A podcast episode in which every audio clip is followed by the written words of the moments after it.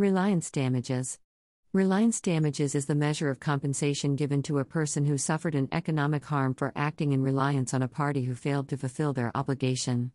If the injured party could go back in time, they should be indifferent to entering into the contract that would be breached and receiving the reliance damages as opposed to not entering into any contract with the breaching party. The injured party should be put in a substantially similar situation position as they would have been had the contract not been entered into.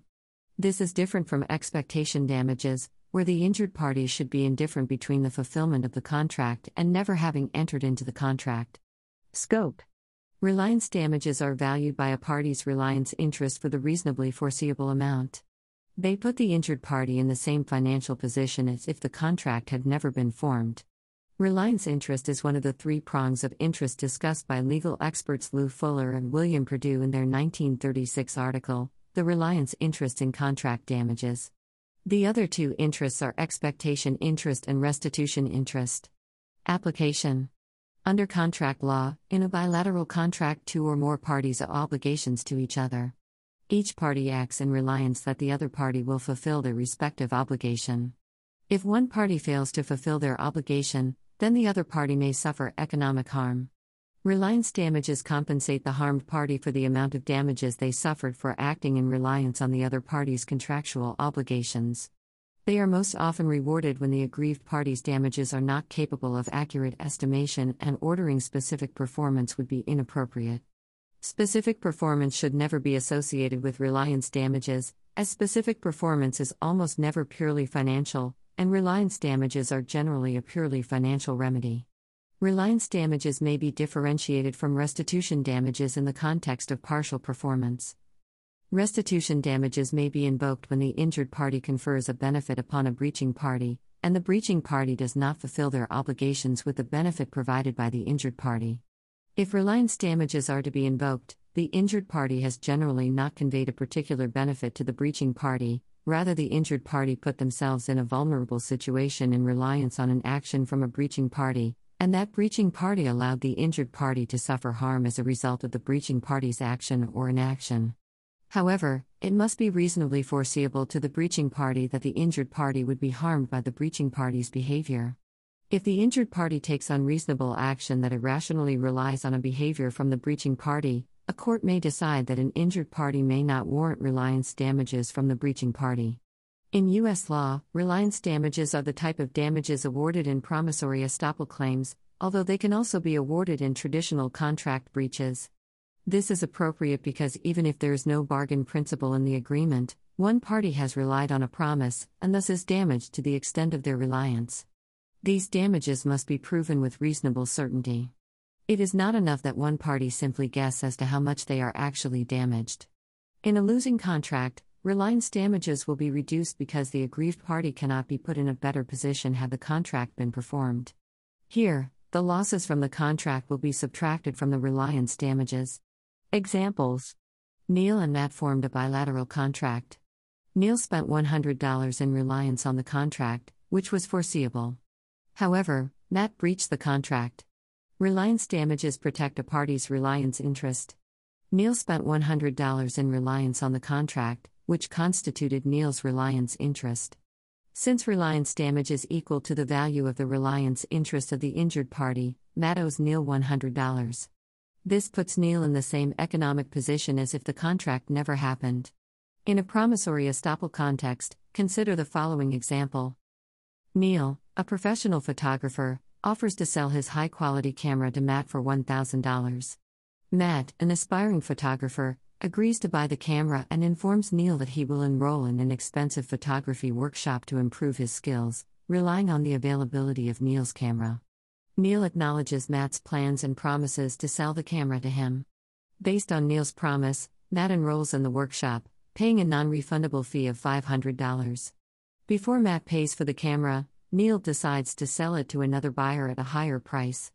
Unable to find an alternative camera at a similar price, Matt is unable to participate in the workshop.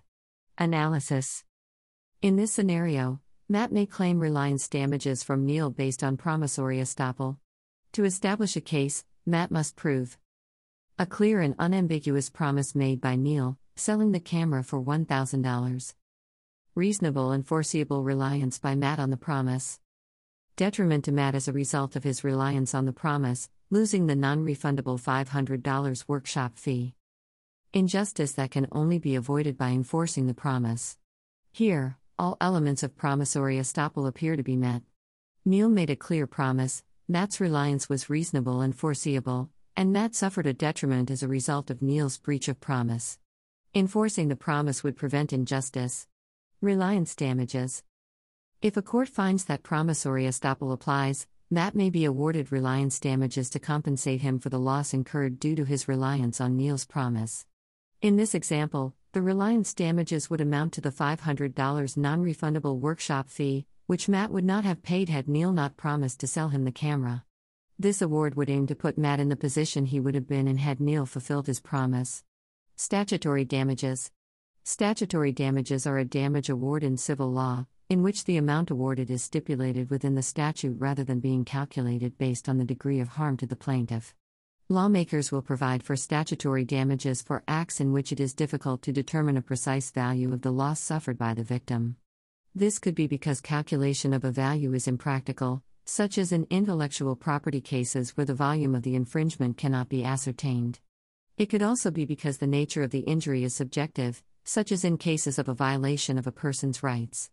The award might serve not only as compensation but also for deterrence, and it is more likely to succeed in serving a deterrence function when the potential defendants are relatively sophisticated parties.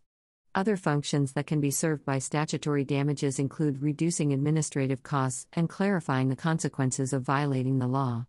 The amount of statutory damages can be set on a per incident basis, such as in the Fair Debt Collection Practices Act, which gives statutory damages of up to $1,000 for a violation of its provisions.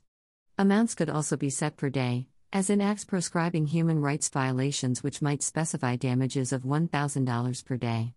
The term also applies wherein damages are a multiple of what the legally entitled payment would have been in the matter, which would be typical for copyright or trademark infringement.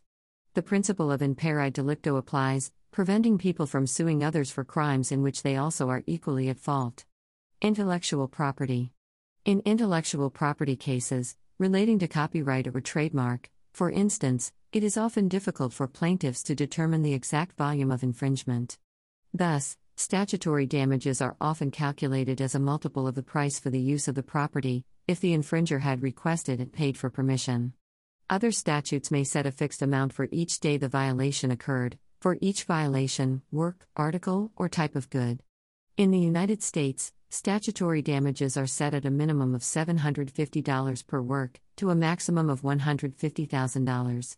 In Europe, Directive 2004 48 EC on the enforcement of intellectual property rights bases the damages on the amount of royalties which would have been due if the infringer has requested authorization.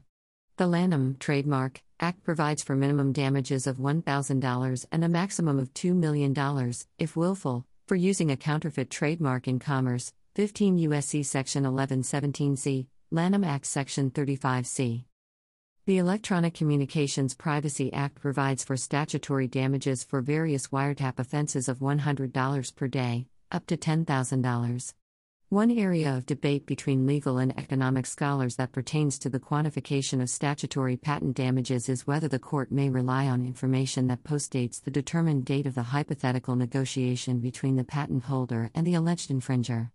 Some commentators argue that the court should rely on post date information to deter patent infringement and ensure the patent holders adequate compensation, while others argue that doing so would give the potential licensee a free option to infringe, which would discourage the potential licensee from promptly entering into a licensing agreement. Civil Rights California's Unruh Civil Rights Act, Civ Code, Section 51, Section 52, provides for minimum damages of $4,000 for victims of discrimination under the Americans with Disabilities Act. Treble damages. In United States law, treble damages is a term that indicates that a statute permits a court to triple the amount of the actual or compensatory damages to be awarded to a prevailing plaintiff. Treble damages are a multiple of, and not an addition to, actual damages in some instances. On occasion, however, as in California Civil Code Section 1719, they are additive. When such damages are multiplicative and a person receives an award of $100 for an injury, a court applying treble damages would raise the award to $300. Some statutes mandate awards of treble damages for all violations.